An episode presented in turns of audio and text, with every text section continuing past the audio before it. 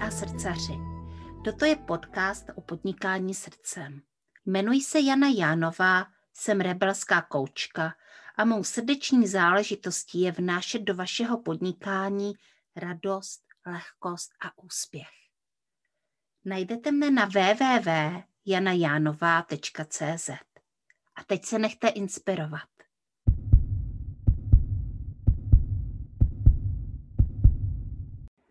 Dobrý den, mé milé posluchačky a posluchači podcastu Srdeční záležitosti. Tak a dneska tady mám vzácného hosta, vlastně hostku, a je to Veronika Rájmy Komínová. Ahoj, Veroniko. Ahoj, ano. Jsem ráda, že jsem tady. No, já jsem taky ráda, že jsi tady a že jsme si popovídali o tom, co, co si budeme povídat a teď už to půjde uh, téměř v přímém přenosu. A Veronika je hlasová koučka, terapeutka, No a ona vám ještě popovídá, co všechno je, protože to není vůbec tak úplně jednoduché a taky jsme zjistili, že to není vždycky úplně jednoznačné.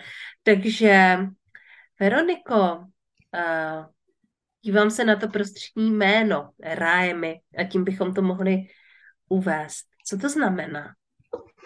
Eh, já jsem dlouho cítila, že to moje civilní jméno mi nějak nestačí a že tam zatím ještě něco jiného a uh, tak jsem vyslala přání. Uh, a to přání si dalo docela na čas a, a po nějakých pár letech mi přišlo, přišla informace, že Raje mi je ta bytost ve mně, která zpívá a mhm. která je spojená s mojí duší. Já tam víc zatím dál nevidím, ale nicméně tak mi to přišlo a tak ta Raje mi se mnou chodí dál, takhle, pracovně.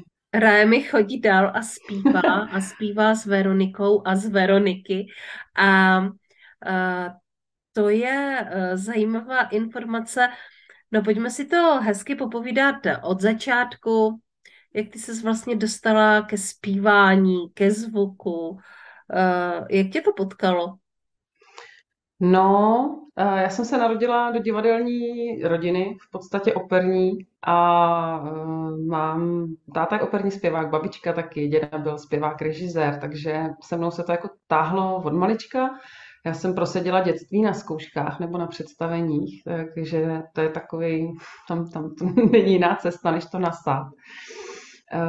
A milovala jsem to, milovala jsem divadlo, Eh, ale pak v určitém věku jsem vlastně vnímala, moje máma dělala v činohře, že ta činohra je mi bližší a chtěla jsem jako být herečka, chtěla jsem na damu.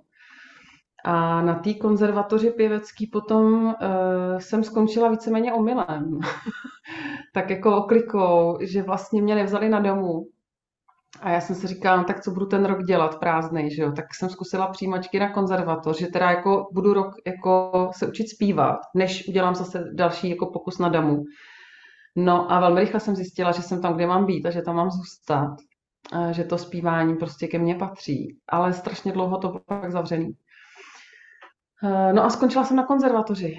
No, ale nebyla jsem tam, eh, nebyla jsem to, to zářný dítě, který by mělo krásný, zvonivý, volný hlas, který se kultivuje. Já jsem měla těch problémů kolem toho spoustu. Byl tam potenciál, ale bylo to těžký od začátku, to bylo komplikovaný. Od začátku, jsem bojovala i, i jako s různýma pedagogama a oni se mnou teda, e, protože na tom hlase vyselo tolik jako bloků, se kterými oni neměli šanci mi pomoct vůbec. Jako, tam technické rady prostě nestačí. E, tam to není o pěvecké technice, když e, prostě je to zavřený na solaru že jo, a, a tak hmm. dále. Uh, no, takže já byla nešťastná, ta moje cesta byla hrozně komplikovaná a jak to tak s tím osudem bývá, tak on věděl, co dělá. já jsem se v tom sice hrozně trápila, ale zpětně to je přesně to, co jsem si měla projít, protože já jsem opravdu tak moc chtěla, já jsem slyšela v hlavě, jak ten hlas má znít. Já jsem slyšela, co mám zpívat a ono to nešlo. Uh, takže jsem hledala jiné cesty. Takže mě to vedlo, vedlo dál a dál a mě ezoterika a uh, vlastně ten osobní rozvoj uh, vždycky lákali. A v určitým nevím, 22, 23 tam se to tak jako ve větším. No a začalo se to propojovat. Uh, začal se ten hlas otvírat skrze jiné techniky, než jsou pěvecký. Uh, a začalo to na sebe jako do sebe zacvakávat potom s tou pěveckou technikou. Uh, začali ke mně, i když ko mně chodili pak žáci třeba, někde nějaká kamarádka, mám někoho, ale chtěl bych chodit zpívat, jo, dobře, tak jo, přišel někdo ke mně jako na zpěv a začalo se mi stávat, že odcházel víceméně po terapii. Aha. Že já jsem ty techniky, jako já jsem neměla ty ambice v tu dobu být terapeut uh, vůbec. Uh, ale prostě přišli na zpěv a já viděla ty bloky v tom těle, já jsem viděla ty přesahy, já mám ty pohledy za, já mám ty souvislosti, mně se to větví. Uh, takže ten člověk přišel a říkal, no já bych chtěl zpívat a teď jsem viděla v tom těle to a to a to. Takže jsme vlastně pracovali nejdřív vůbec ne na té technice, ale na tom člověku. Mm-hmm. A on odcházel nadšený, že se mu líp zpívá, ale vlastně ta práce prvotní byla jako o něčem jiným.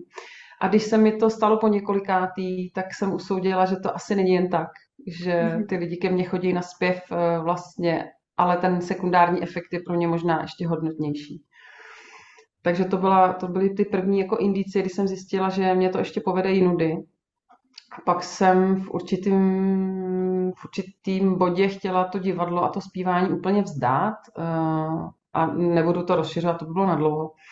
A uh, pak jsem byla na mateřský s mým prvním miminkem a tam jsem si říkala, hele, já už se do toho divadla vrátit nechci. Pro mě je to prostě stresující prostředí a nevěděla jsem tehdy ještě moc proč, čím to přesně je, ale věděla jsem, že to vlastně hrozně stresuje a že to vlastně nechci, že zpívání miluju, ale že tudy ne. A dlouho jsem se od toho chtěla odstřihnout na té mateřský a jít tou cestou někde té ezoteriky, spirituality, práce na sobě, osobní rozvoj. Prostě někudy tudy zkusit vykročit dál. A No a postupně, jak jsem začala pracovat víc a víc s energiemi, tak jsem se začala uvědomovat, že já vlastně velmi rychle načítám energie jiných lidí. A že to je jeden z důvodů, proč mi v tom divadle nebylo dobře. Mm-hmm. Že jsem s tím neuměla pracovat. Jak tady tohle vnímalo vlastně tvé okolí, protože ty jsi byla uh, z pěvecké rodiny, uh, všichni od tebe očekávali, ty si to vlastně taky uh, nějakou dobu očekávala a teďka najednou takový zvrat. Jak to vnímají vlastně jiní lidé, kteří možná mají ten pohled trošku jiný? Jak se dívají na spojení hudby, zpěvu a ezoteriky? Že to má vlastně takovýto přesah?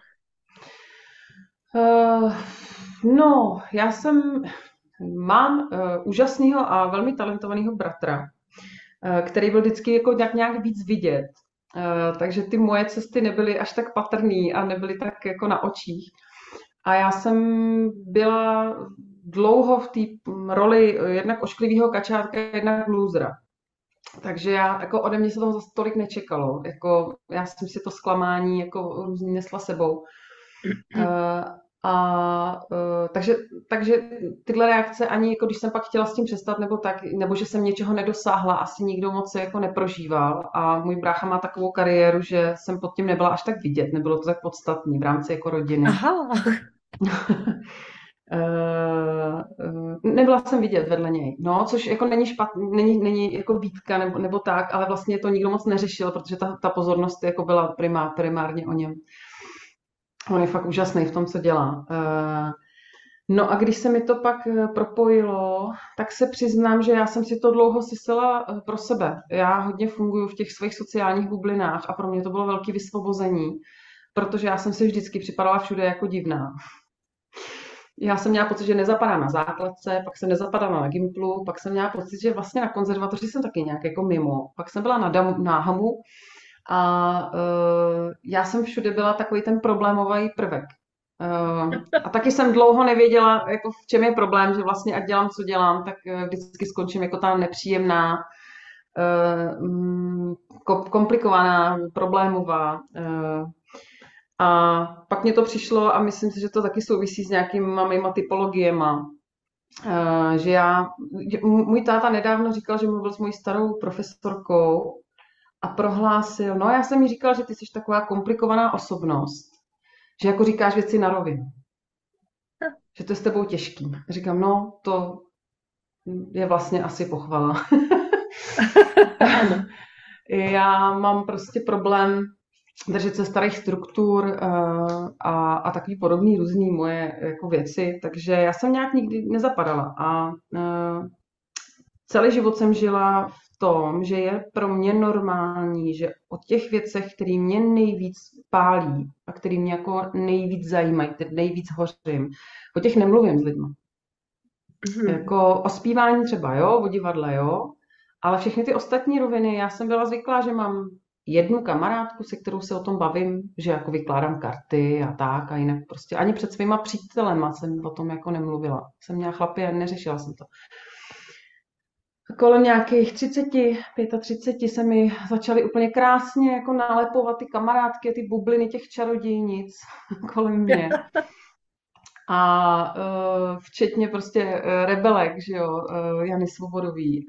Pro mě obrovský jako boom těchto těch sociálních bublin skrz internet, kdy na, najednou jsem se odstla v prostředí žen primárně, který to mají podobně a před kterými si nemusím dávat pozor na pusu. To byl pro mě jako úplně objevný životní přelom, že si nedávám pozor na to, co říkám. Mm. Že se nemusím hlídat to je, to je prostě neuvěřitelný pocit, jako po 30 letech jako života. Eh, mluvit s někým, nebo i ve skupině eh, s tím, že vlastně se nehlídám. Že se nehlídám, co, co hm, bude ty lidi pálit, co je problematický, co je kontroverzní, co je moc ezo, eh, co se neříká, protože prostě by to mohlo někoho ranit. A jako já jsem si nemusela dávat pozor na pusu, byla jsem jako naprosto upřímná a jsem za tyhle ty skupiny jako obrovsky, obrovsky vděčná. A v tom jsem se hodně osvobodila a v těch bublinách dost bydlím, se přiznám. Jako jsem hodně ve své rodině, eh, v té mm-hmm. úzký, myslím manžela a děti, pak mám kamarádky, pak mám ty svoje uh, internetové kamarádky, uh, kolegyně uh, pracovní, spolužačky teď v, ve výcviku a to jsou prostě bytosti, se kterými já můžu úžasně prostě fungovat uh, nějak tak jako upřímně úplně, otevřeně ale když se dostávám mezi, uh, mezi ostatní lidi, tak se pořád jako hlídám, pořád se kontroluju, protože ty moje témata, i o kterých já běžně mluvím, jsou prostě moc. Mm-hmm, jsou prostě mm-hmm. moc. A já i často moc mluvím, když pak jako hořím, tak mluvím hodně. Mm-hmm. hodně rychle a hodně dlouho. Uh. No, uh, to znám, tenhle pocit znám. Vlastně od začátku, co jsi začala vykládat ten příběh o tom, jak se všude cítila zvláštně, tak ano, já se já jsem se taky všude cítila hodně zvláštně, taky jsem byla asi relativně komplikovaná a konfliktní. Konfliktní člověk, který se často dostal do konfliktu, ani nevěděl jak. A vlastně i ve skupině koučů potom jsem vlastně první, co jsem věděla, že je jako nemožné stát vlastně klasickým koučem, že nemožné se stát eh, člověkem, který bude v té korporátní sféře.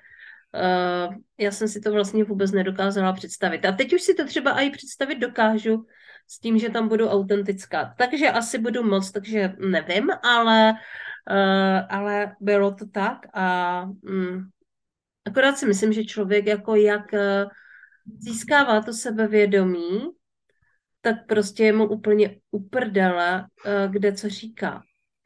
Hmm, hmm. Jo. Že to prostě jo. už dokáže říct i doma, v rodině před rodiči, dokáže to prostě říct kdekoliv mezi svými přáteli a pokud mu nerozumí, no tak mu prostě nerozumí, tak časem třeba porozumí, anebo nikdy. Hmm. A prostě se to někde střetne, že jak vlastně ta svoboda mluvit o tom eh, je pro mě taky velmi důležitá.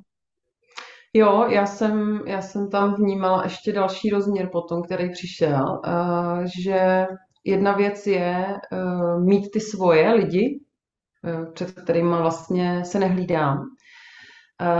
Ale pak jsem si uvědomila, že tím, že mám tyhle skupiny, tím, že mám tyhle přátelé, tím, že mám ty svoje vody, ve kterých můžu být jako úplně jako otevřená, tak nemám potom to pálení mluvit o tom jinde. A že jsou, že jsou místa, kde nejde o to, že bych to schovávala, ale um, není třeba. Ano. Není třeba. Jako když se sejdu tady v té naší, jsme se přestěhovali tady do nové obce, když se sejdu prostě tady s maminkama na hřišti a oni se baví o dětských botičkách a o, o stromech a problémech ve školce, tak tam není potřeba Mm-hmm. Není, není, takhle, zmizel ten pocit, že před nima nemůžu být sama za sebe, protože se pořád hlídám, už tam není ta bariéra, ale současně vlastně tam je to, že není potřeba. Mm-hmm. Tam ne, není důvod vlastně tyhle věci otvírat. Eh, a byť na to třeba přijde řeč, tak já dost často třeba před těma maminkama ani nemám potřebu říkat, že mám děti v domácím vzdělávání a že uh, prostě mám ty věci jinak a že to máme prostě jinak se spoustou věcí kolem dětí. Uh, protože vím, a už to mám naučený, že kolem toho vznikne vlna toho rozhovoru, která se někam potáhne, přijde spousta otázek a, a já třeba chci být jenom takový ten rozhovor o počasí nechci to otvírat, eh, ale není to pocit, že bych nemohla, že nemám svobodu, nebo že bych si to neustála, nebo ne, neobhájila, nebo tyhle, tohle, to jako už tam zmizelo, to je jako moc fajn.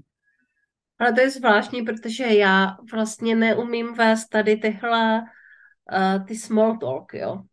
Že, že prostě mě to moc nejde. Uh, teď už mi to jde o hodně líp, než když jsem byla mladá. Když jsem byla mladá, tak jsem to vůbec jako nedávala uh, tady tyhle Já vůbec ne, řeči. Jako. jako prostě jako takový to, co se jako dělá. Jo? Takže se prostě hmm. mluví o, počas, o počasích, o tom, uh, že jsou třeba uh, lidi, že mají nějaké nemoci, nebo kdo s kým a tak. A mě, pro mě to byly tak nezajímavé informace.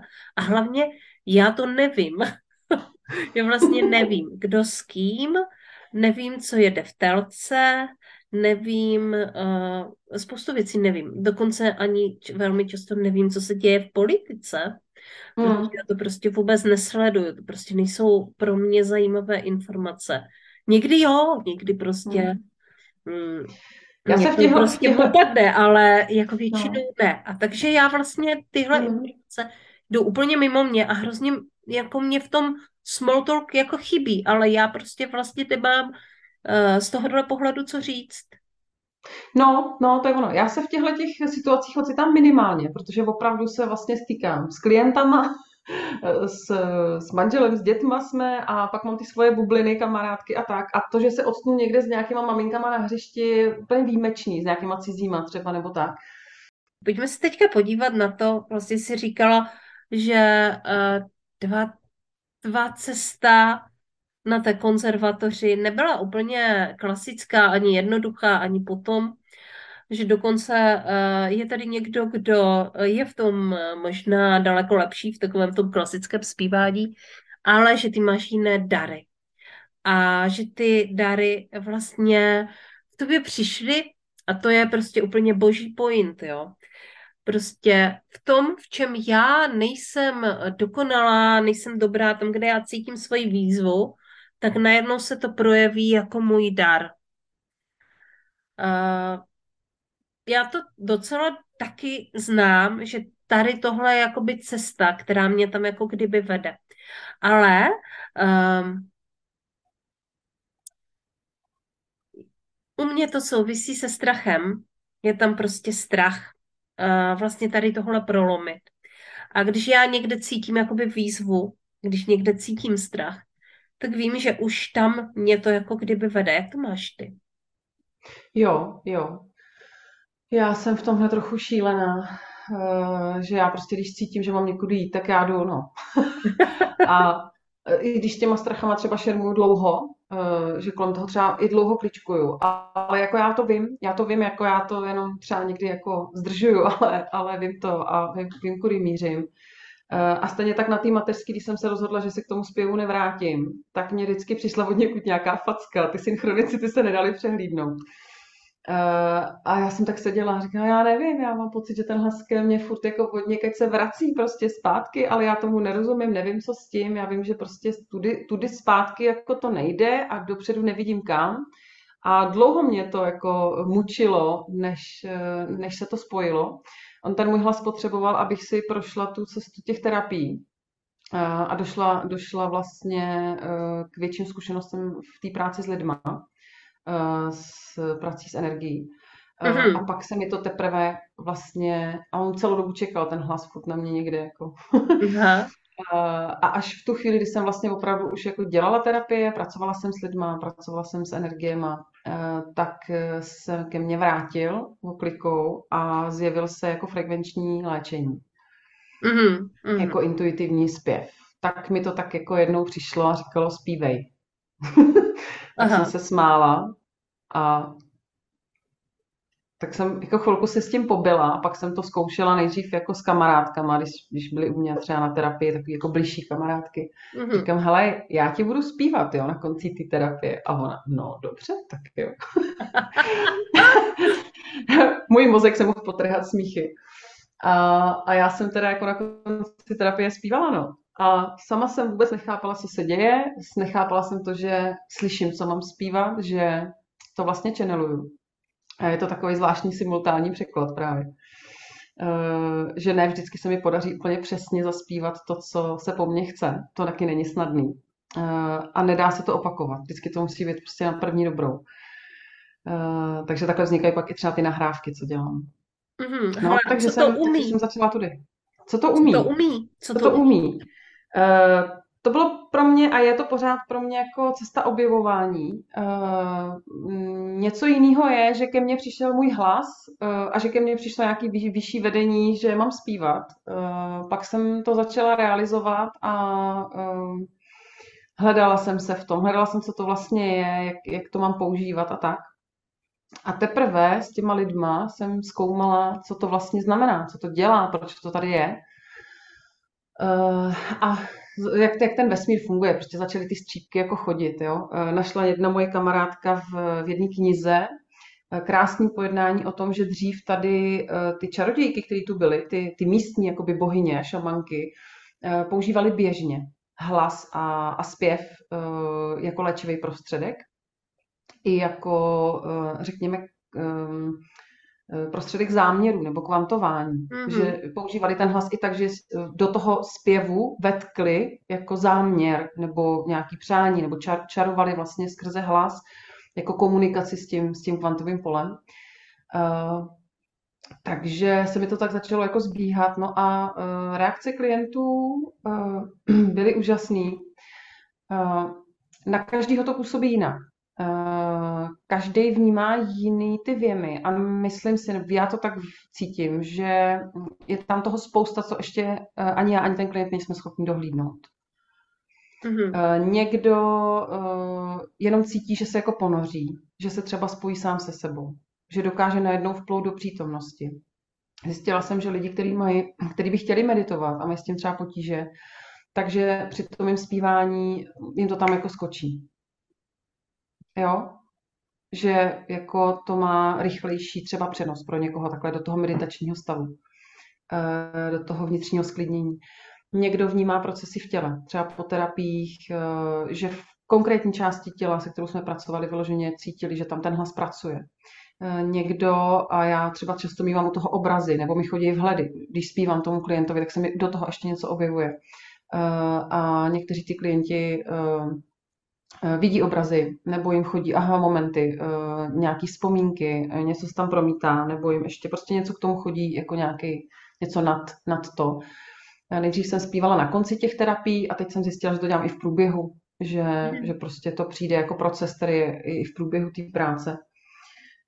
A pak přišla, pak přišla ta verze ještě těch nahrávek, vlastně osobních, a tam je to zajímavé v tom, že se to teda nahraje a má to ještě jiný dosahy, když to ty lidi poslouchají opakovaně. Ty procesy. Mm-hmm.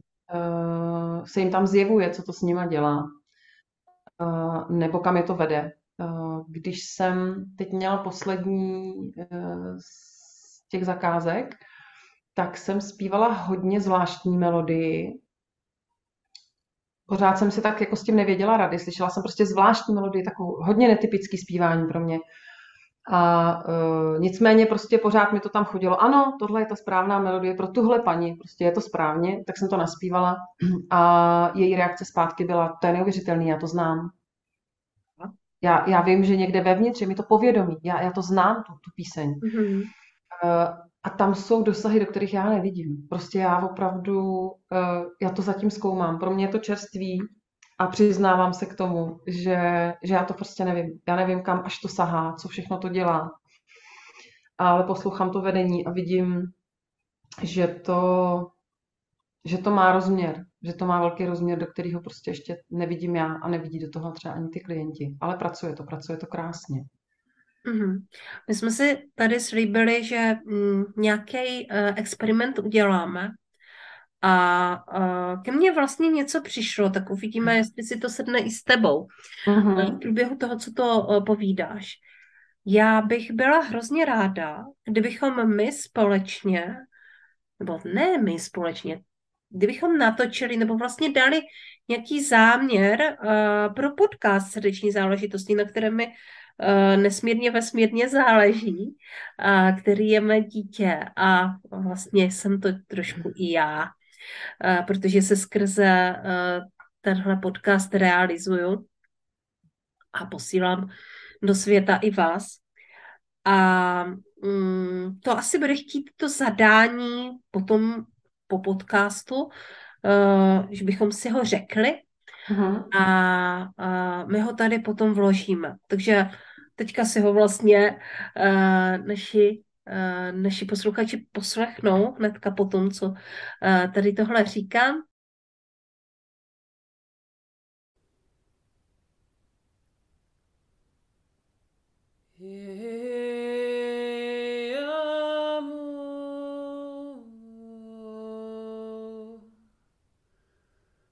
Yeah.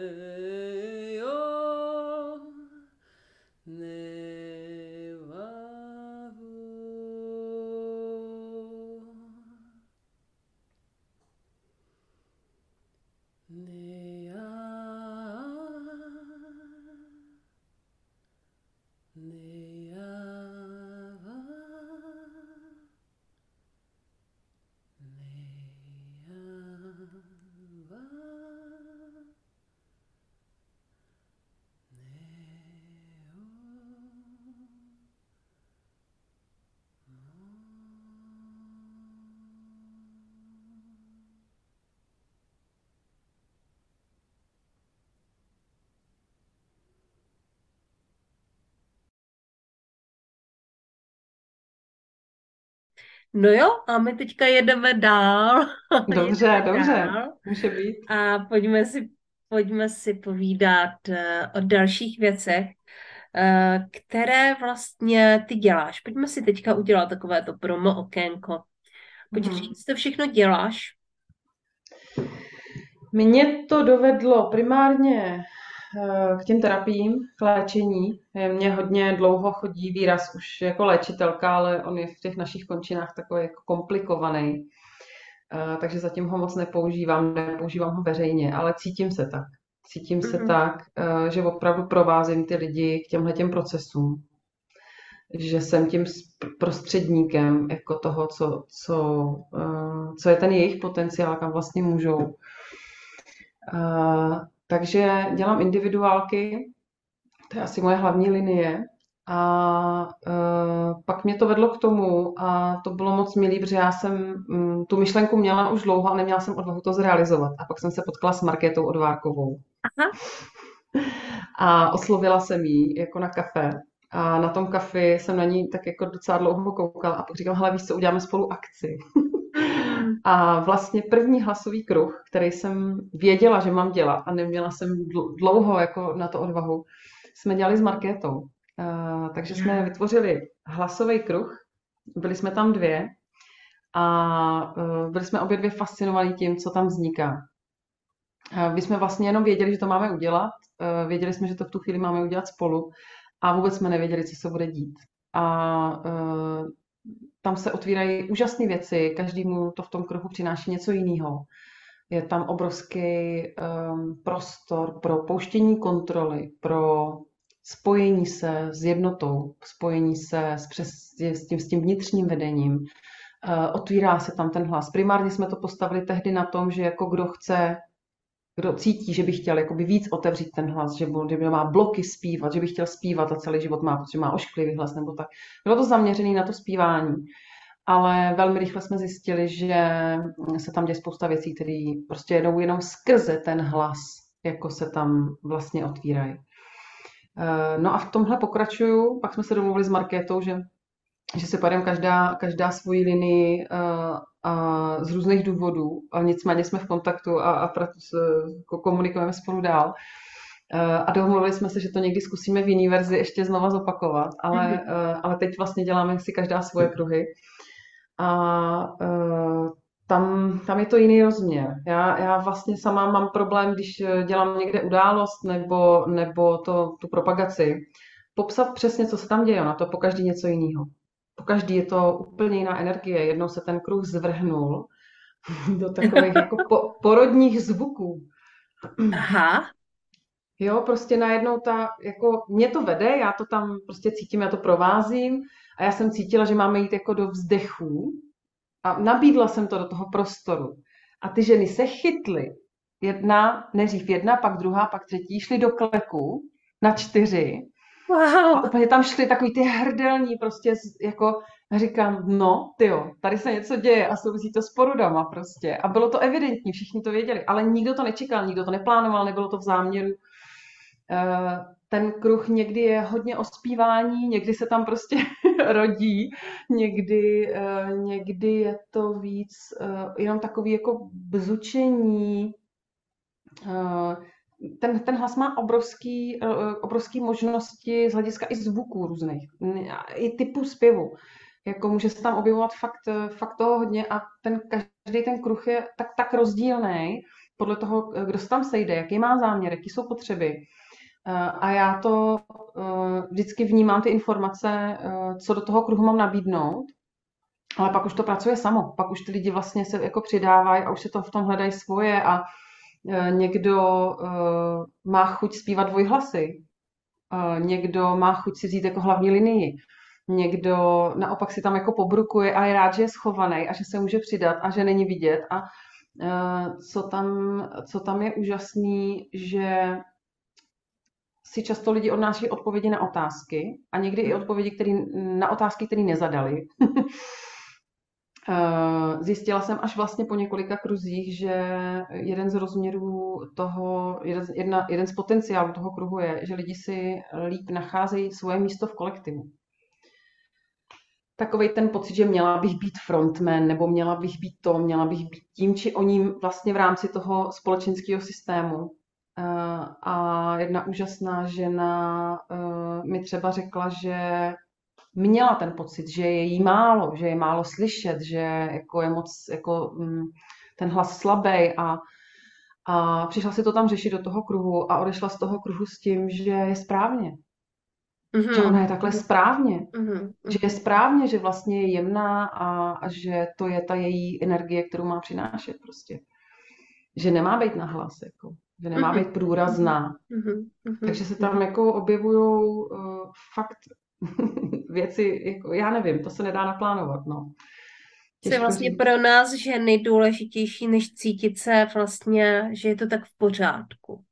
Že to, jakým způsobem eh, jsme tady na ten svět přišli, co tady tvoříme, jakým způsobem to tvoříme, že je to v pořádku, protože to nebýt v pořádku, ten pocit nebýt v pořádku je neuvěřitelně frustrující. Pořád ne, něco na sobě opravovat, pořád se nějakým způsobem zdokonalovat. Co kdyby to bylo v pořádku a s tímhle pocitem jsme mohli růst. Hmm, hmm, mm-hmm. Hodně mi tam na konci toho kruhu mluví ty ženy právě o tom, že se cítí uh, v pořádku tak, jak jsou, že se cítí, že je všechno, jak má být. Eh, je tam hodně velký prostor pro to projevení té autenticity, což je dneska hodně zmiňovaný slovo, ale eh, není tam to hodnocení, není tam to posuzování a oni pak všichni zavřou oči a zpívají a vlastně najednou to přestanete hlídat, přestanete kontrolovat, jestli vás někdo slyší, nebo jak to zní, nebo jestli jsem čistě falešně. Je tam zajímavý i to, že mm, v tom kruhu eh, do určitý chvíle, teď mi to znova potvrdili na té poslední akci, do určitý chvíle to rácio se hrozně moc brání té dizonanci. Hrozně moc se brání tomu, že ono to ale neladí. A mělo by to přece ladit. Mm-hmm. A pak se to někde přehoupne a najednou uh, vnímáte, jak ty hlasy jakoby opravdu jdou, jdou i do těch disonantních jako kombinací a že v tom je, i, i v tom je soulad. Mm-hmm. Jo, když vlastně posloucháme zpěv ptáků, tak oni nespívají ve dvojhlase. Nejsou rytmicky sladěný, ne, ne, nejedou podle not, každý si tam jako vyžvatlá to svoje.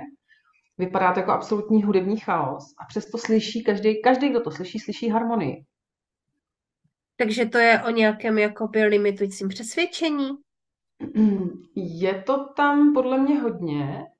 Já takhle, já miluju Mozarta. Já miluju, když je to prostě takhle nádherně napsané jako do sebe a je to perfektní, je to skvělý. Ale to rácio a to, v čem jako obecně společensky vyrůstáme, eh, nás, eh, nám neumožňuje vidět soulad i v tom, co na první pohled neladí. Nebo vidět v tom hodnotu. Máme omezený úhel pohledu. Mm, mm, mm. Nebo a máme to, vlastně. máme to i ze školy, jakoby, jo, takový ano. to, je, to je falešně, prostě to. Mm. A e, v tom kruhu najednou zjistíte, že když zpíváte v sekundě, takže ten první věm je takový jako, jako a když tam chvilku zůstanete a ty hlasy tam jako držěj, a on se začne rozpouštět a vy najednou vnímáte, že to má vlastně jako hloubku. Hmm že tam něco je, jako, jo? že to není jenom jako mozek a ucho neladí, jo? že to má ještě prostě, že ještě něco zatím a že to vlastně je silný. Ale ono je to celý silný a já to teďka trochu rozstřelím. Uh, hele, jak se ti s tímhle podniká? Uh, no, uh, hledám se, hledám se. Spousta těch marketingových rad mi na to nějak jako nesedí, protože já jako nemířím, nikdy mi nešlo mířit na toho ideálního klienta a, mm-hmm. a mhm. prostě vytvořit si toho ideálního člověka, který mu a přizpůsobovat mu tu službu. Já to mhm. neumím, mně to prostě nejde. Uh, mně to funguje v obráceně. Já jako uh, rostu, otvírám se, makám na sobě, uh, sbírám zkušenosti, pořád se mi víc a víc otvírají ty dary uh, teďkon další dary, který, eh, který zatím eh, oficiálně ne, ne, nepoužívám moc, protože se v nich ještě hledám. Eh, a nabízím to. Prostě nabízím sebe. Nabízím to, co, to, co jsem já. A uh, i to byl pro mě jako velký oříšek a měla jsem tam ku podivu, ačkoliv zpěvačka vystudovaná a nedělalo mi až takový problém stoupnout si před 500 lidí jako na jeviště, vidět plný hlediště diváků, tak uh, výjít ven a říct, uh, jsem čarodějnice, pracuji s energiema, věřím na ty a na ty věci a jsem tady pro vás. Teď to říkám tak jako zkráceně, tak jako černobíle, ale dlouho, dlouho jsem měla s tím potíže a pro mě třeba napsat jenom ta představa, že na Facebook napíšu příspěvek, ve kterém budu upřímně mluvit o tom, co si myslím, jak ty věci mám, mě bylo fakt na zvracení. Opravdu a trvalo mi to půl roku práce na sobě, když jsem věděla, že chci přes ty sociální sítě jít. Uh, půl roku práce, než jsem napsala první text, který nebyl o počasí, tak bych tak řekla. že jako mluvit o tom, jako že to a takový ty povrchové věci, jako dobrý, hmm. jo. A když jsem do toho chtěla seknout, přesně to, kvůli čemu jsem vždycky byla potížistka všude. Uh, bála jsem, měla jsem velký strach z hejtrů. Mm-hmm. Z těch svých témat. A ty jo, no, přesně se mi to teď zadrhlo. Měla jsem velký strach. Měla jsem velký strach z toho, že si tam něco z toho přečte moje rodina. Měla jsem z toho jako velký obavy. Hodně jsem si na to musela jako zapracovat. A e, jsem ráda, že jsem e, šla pozvolnou cestou, protože kdyby, a že se mi ten, i ten dar toho léčivého zpěvu objevil jako později, protože třeba před dvěma, třema rokama já bych si s tím neuměla poradit. Já bych nedokázala o tom veřejně mluvit, že já zpívám e, nějaký léčivý frekvence a lidi mi za to platí, já tomu nerozumím, ale prostě to dělám a vůbec bych nevěděla, jak s tím naložit veřejně. Vůbec jako bych mm-hmm. nevěděla, jak se k tomu postavit. Takže jo, jako tohle, tohle bylo pro mě a je pořád jako téma, ale, ale myslím, že už dneska dokážu uh, mluvit a psát o tématech, které nejsou příjemné, které jsou třeba kontroverzní. Uh, dokážu říct, že jsem terapeutka, to mi dlouho nešlo říct ani nahlas. uh, že uh, pracuji prostě s terapií a s léčením, že používám intuitivní zpěv jako frekvenční, léčivý uh, kódy vlastně. Hmm. Už si myslím, že je to docela dobrý, no. Ale pořád je to, pořád je to jako uh, propagace, i, i, i ta propagace prostě jako veřejná je pořád pro velmi úzký spektrum lidí. To není prostě pro každýho, no.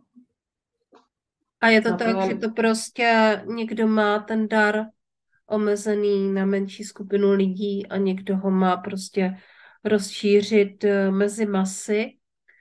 Zároveň uh, ty dary, které jsou pro méně lidí, bývají daleko hlubší.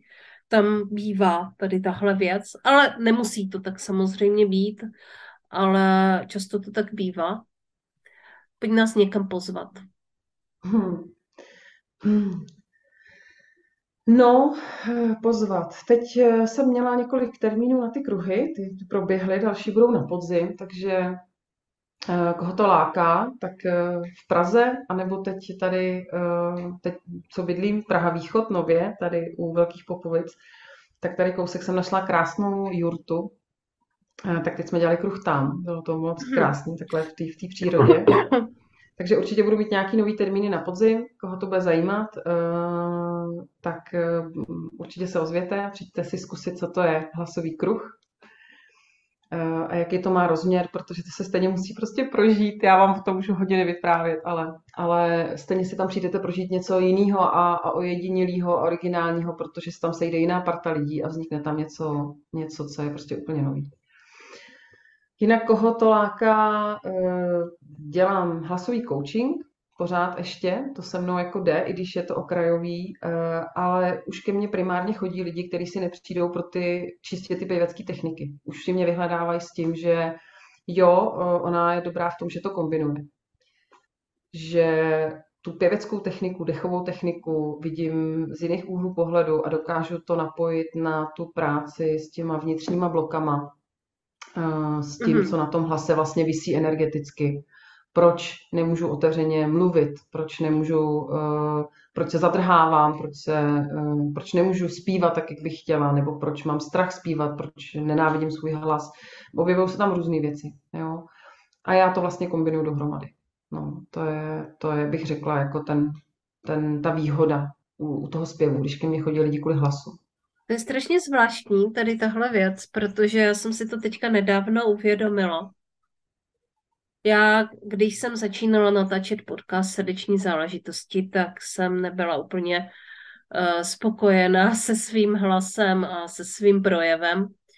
Já jsem teda jako i na základce chodila na recitační soutěže, zabývala jsem se i amatérský divadlem, takže něco tam jako bylo, jo, ale potom, když jsem se poslouchala, tak eh, mě to teda jako moc hezky neznělo, takže jsem se radši neposlouchala, protože, mm, že já jsem tam tu touhu stejně měla, jako že chci dělat podcast a že se chci bavit s lidmi o jejich srdečních záležitostech.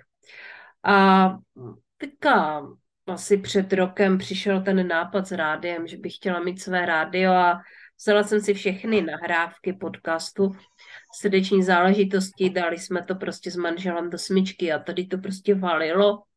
Dva, tři dny jsme, prostě jsem to poslouchala a jsem potřebovala zjistit, jestli to má prostě ten potenciál, jak to prostě cítím. A teďka nemluvím o svém hlasu, ale vlastně o tom vedení tím rozhovorem a uh, o tom, jestli prostě i po tom, co jsem všechny ty rozhovory vlastně nejdříve natočila a někdy i slyšela, tak uh, jestli mě to ještě pořád bude zajímat vlastně, jestli se mě to dotkne. A zjistila jsem, že už mě vůbec jako nevadí můj hlas, že mě ani nevadí takový to, že jako jsem pomalá a dělám takový to, uh, to dělám pořád prostě, že se toho vlastně vůbec nechci zbavovat že to tam prostě nechám a že to prostě potenciál má, že mě to pořád zajímá, že vlastně u každého rozhovoru se, téměř u každého rozhovoru se znovu jakoby dojmu a prostě zajímá mě ten člověk. Takže jsem si řekla, že ten záměr je skvělý a že prostě na tom nebudu nic měnit. A to je jedna jako věc, která mě došla po mnoha, no ne mnoha, ale několika stovkách uh, rozhovorů. A druhá, druhá věc, která mě k tomu vlastně došla, teď jsem úplně zapomněla, co jsem chtěla říct. Nejenom, že teda nechci jakoby opravovat ten svůj hlas, ale teď je, hmm. nedávno jsem měla uh, rozhovor, mě psali ženy, protože jsem jim dělala audio nahrávky, protože jsem nějakým způsobem zpracovávala jejich Human Design inkarnační kříže. A, a oni vlastně mě říkali, to je tak boží, jako když ty to, když ty to říkáš, když, to, když o tom mluvíš, jenom tě poslouchat. A přicházeli ke mně takový jako zmínky, já bych tě poslouchala pořád. A teďka nedávno jsem byla někde na networkingu a uh, Vykládala jsem tam o tom, jak se dělá podcast a vedle mě se dělá moje kamarádka a říkala, já si to potřebuju zapsat. A tak se na mě kouká, já mluvím a uh, ona, já jí říkám, tak si to zapiš. A říká, já nemůžu, já tě musím pořád poslouchat. Takže jako nemusí to být dokonalé. Tam se promítají roviny, o kterých možná ze začátku vůbec nevíte, jako jakým způsobem působí na ostatní váš hlas. Takže... Jo. Jo. A to je, to je, myslím, to, eh, co jsem zmiňovala, že to, co eh, na první pohled, na první poslech, eh, pro ten náš mozek může být něco, co jako není to ladící, tak i v tom, co není ladící, může být hloubka, která naopak pracuje a bez toho by to nešlo třeba ani. Mm-hmm. Jo? Někdy, někdy je to tak, když pracuji s lidma, že když dokážeme ten hlas posunout dál, tak to, co ten hlas přináší, se jakoby rozšíří. A někdy naopak eh, to vnímám, když zpívám, že někdy ta nahrávka a to, co zpívám, má takhle být, má to být takhle syrový a nepříjemný, protože to způsobuje ten proces, který je žádoucí. Mm. Takže jako tam vnímám ob, ob, oba tyhle ty jako rozdíly. Jo, já vlastně mm. taky, jo. Mě to jakoby inspirovalo tady tohle říct, že uh, je to docela čerstvý, uh, jako některé ty uvědomění, co vlastně dělá hlas a že ten hlas uh, nemusí být vždycky dokonalý. Mm, že nemusíme mm. prostě na tom pracovat vždycky nějakýma technikama a zdokonalovat to. Protože já jsem si taky přečetla různé diskuze ve kterých se lidi vyjadřovali o tom, huh, v těch diskuzích lidi psali, co jim vadí na mluveném projevu jiných lidí. A bylo to velmi, pro mě to jako bylo nezraňující, ale říkala jsem si, ale to by mě nikdo neposlouchal, kdybych to prostě brala podle toho, co tady jako lidi sdílejí. Hmm. Když je to pomalý, když lidi dělají jako mm, uh, vadí jim, když uh, třeba no, říkají tomu uspávači hadu a já jsem se ve všech těch věcech, jsem se prostě identifikovala.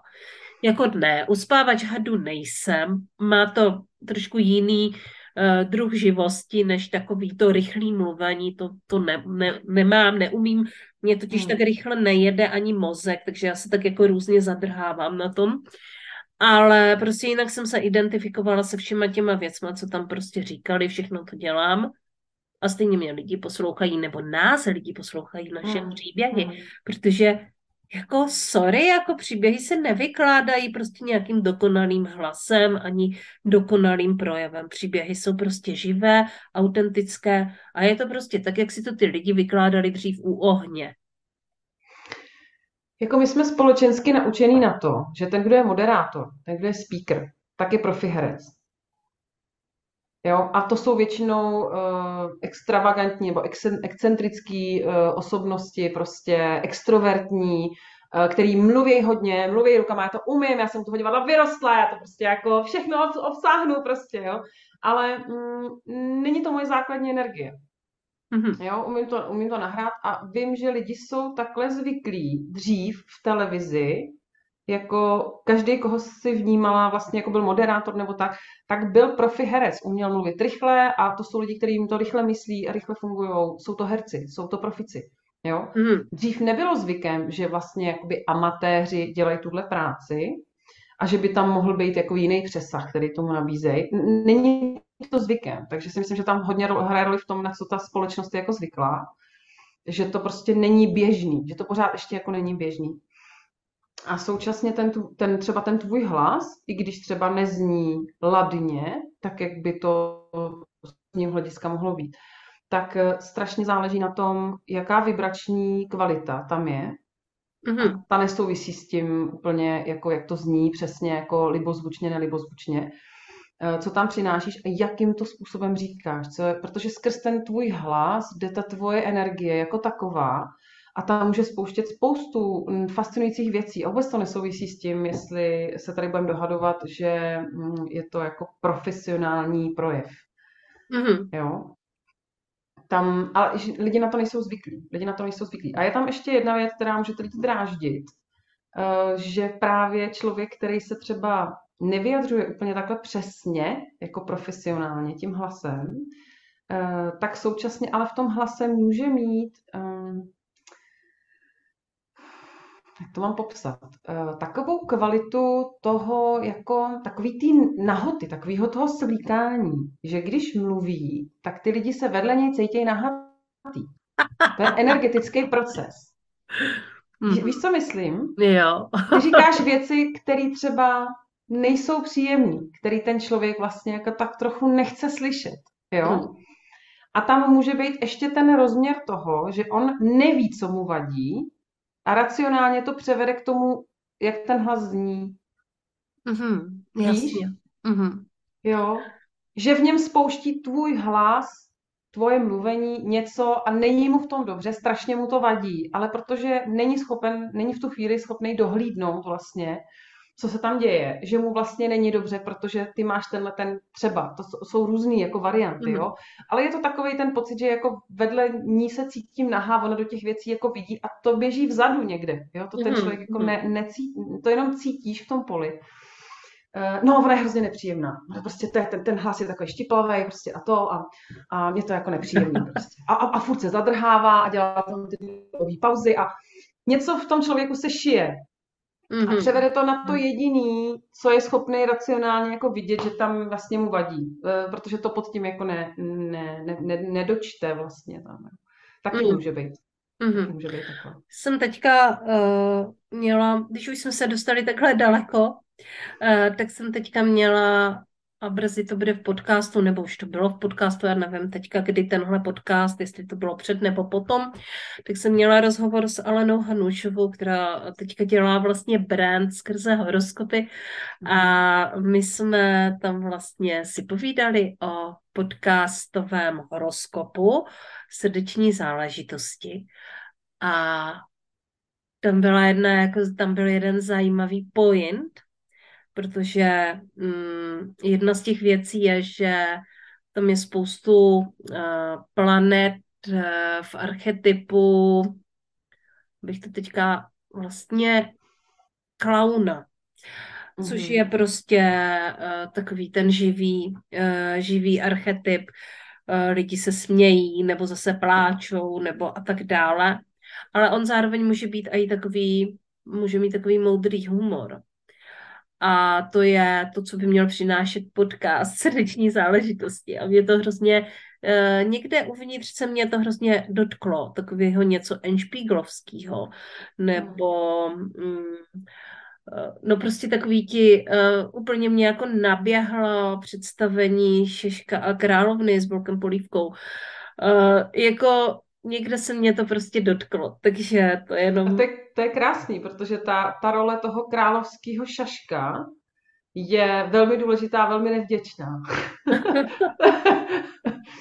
jako, to je ta moudrá bytost, která jediná může tomu králi říct ty nepříjemné věci, protože je zabalí do něčeho, uh, to, to štiplaví prostě zabalí do toho, do toho humoru nebo do něčeho teatrálního ale vlastně ta role je nepopulární a je, je velmi podstatná.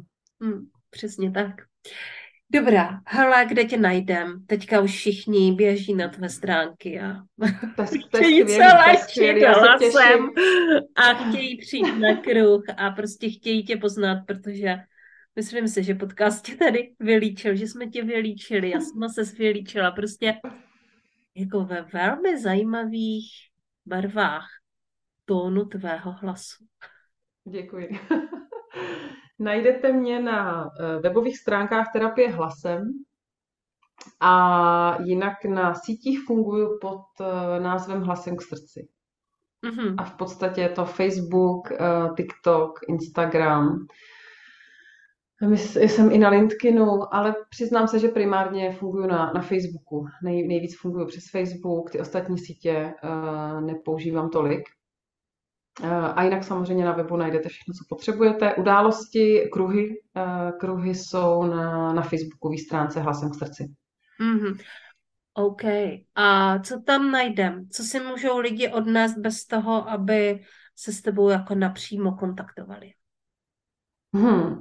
No já jsem dlouho v tomhle měla eh, rezervu, protože jsem zjistila, že tam chybí tato složka na, na, těch, na tom webu. A uh, jsem moc ráda a tak jsem se jako pochválila, že jsem to doplnila. A mám už vlastně mm, dva, tři týdny na, na webu uh, i sekci zdarma, uh, kde je nahrávka ke stažení. Uh, uh, takže to je jedna věc. Uh, takže si můžete stáhnout uh, nahrávku probuzení ne, ne vždy, ne celou dobu je ta nahrávka příjemná, ale je to pro dobro věci. Eh, no a jinak eh, si myslím, že mám, mám obsah na těch sítích. Na, na YouTube, i na Facebooku a dávám vlastně ty videa mm, a ty texty plus minus všude. Mám hodně nahrávek toho zpívání, takových krátkých jakoby ukázek, které někde třeba i vyplynuly na nějaký akci Eh, často jsou právě třeba i v nižší kvalitě, protože já prostě se odstnu situaci, kdy slyším něco, co je potřeba zhmotnit a mám potřeba po ruce jenom telefon. A nejsem ani jako v odhlučněných podmínkách, takže někdy ty nahrávky jsou vlastně technicky neúplně kvalitní, ale jsou nahrány spontánně prostě v tu chvíli, kdy to bylo potřeba, v té energii, ve které zrovna potřebovali být. Takže mám tam nahrávky, mám tam i nějaké uh, povídání svoje, kde se vykecávám s nějakýma moudrama, takže tam si mě lidi můžou jako ještě vokouknout a, a na, načechrat uh, trošku ten názor na mě, mhm. třeba z jiného úhlu pohledu. No já to na sebe prásknu, že jsem se tam šla podívat na ty stránky. a, a, a doufala jsem, že zmíníš právě tu nahrávku zdarma. Takže tohle je Veronika Rámy Komínová. Komínová nebo Komínková? Teďka Komínová. Komínová. Komínová. Ale pletou se i běžně na úřadech, jako komín, komínek je častější jméno. A uh, takhle krásně jsme si popovídali naprosto autenticky. Uh, ačkoliv jsme měli nějakou přípravu, tak jsme ji nedodrželi. A to se se mnou tak jako stává a s Veronikou asi taky. Tak už letím vašim uším. A děkuji, děkuji, že jsi přišla. Já děkuji, já děkuji. A loučím se i s vámi, mé milé posluchačky a posluchači podcastu Srdeční záležitosti. To byl naprosto autentický díl podcastu Srdeční záležitosti, tak věříme, že se vám líbil. Mějte se krásně a děkuji. Tak jo, ahoj. Ahoj.